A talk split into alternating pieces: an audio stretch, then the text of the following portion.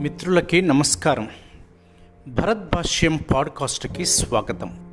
నేటి ముఖ్యాంశము life giving tree జీవవృక్షం. దేవుడు మానవుణ్ణి మట్టి బొమ్మతోటి తయారు చేసి ఆ బొమ్మ నాసిక రంధ్రాల్లో శ్వాసను ఊది జీవం పోశాడు.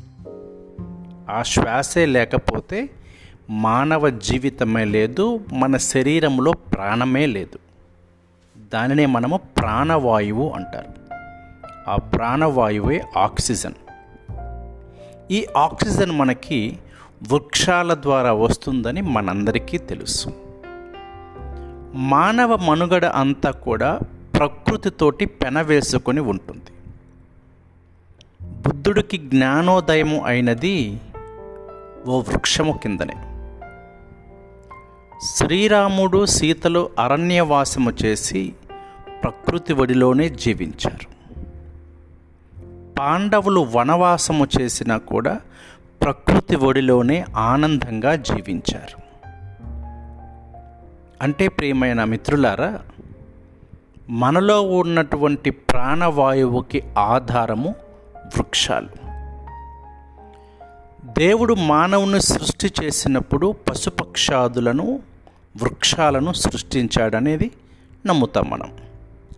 అంటే వృక్ష సంపద ప్రాణి సంపద లేకపోతే మానవుడు ఈ భూమి మీద తన మనుగడను కొనసాగించడం మహా కష్టం. అంత ప్రాణమును ప్రాణవాయును ప్రసాదించే వృక్షాలంటే మాత్రము మనకి చాలా అలుసు.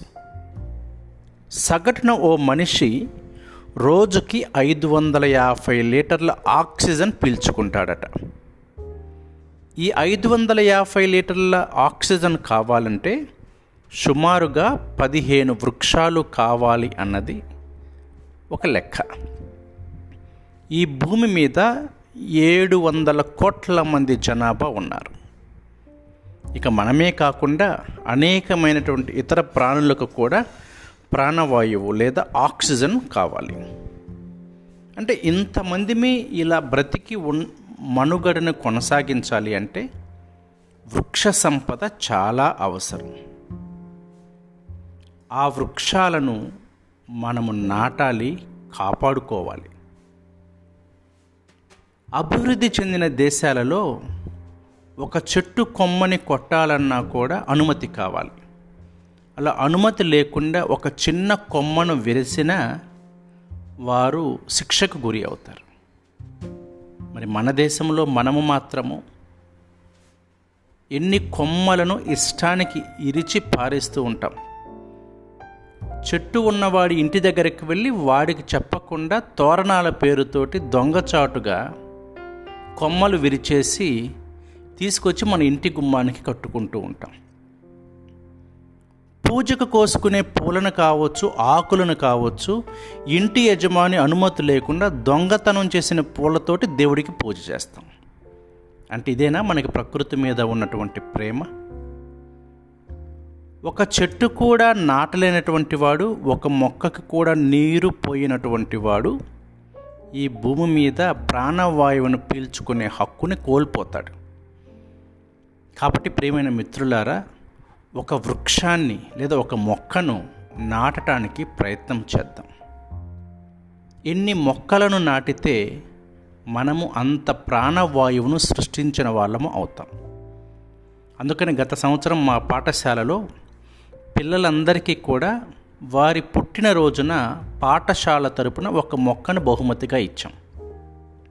వారు ఆ మొక్కను ఇంటికి తీసుకువెళ్ళి వారి ఇంటి ముందు కానీ వారి పెరట్లో కానీ నాటుకోవాలని సలహానిచ్చాం.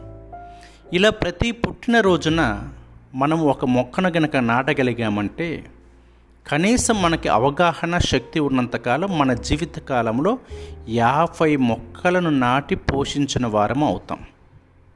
అంటే ఒక మనిషికి రోజుకి పదిహేను మొక్కలు కావాలి. అంటే మనం ఒక యాభై మొక్కలు గనక నాటగలిగితే జీవితాంతము లేదా ఈ భూప్రపంచము ఉన్నంత కాలము మనము ముగ్గురు మనుషులకి తగినటువంటి ప్రాణవాయువును ఇచ్చిన వారం అవుతాం. దయచేసి జీవాన్ని ప్రసాదించే మొక్కలను నాటుదాము వృక్ష సంపదను కాపాడుకుందాం. థ్యాంక్ యూ ఈ పాడ్కాస్ట్ కనుక మీకు నచ్చినట్లయితే మీ మిత్రులతోటి షేర్ చేయటం మర్చిపోవద్దు.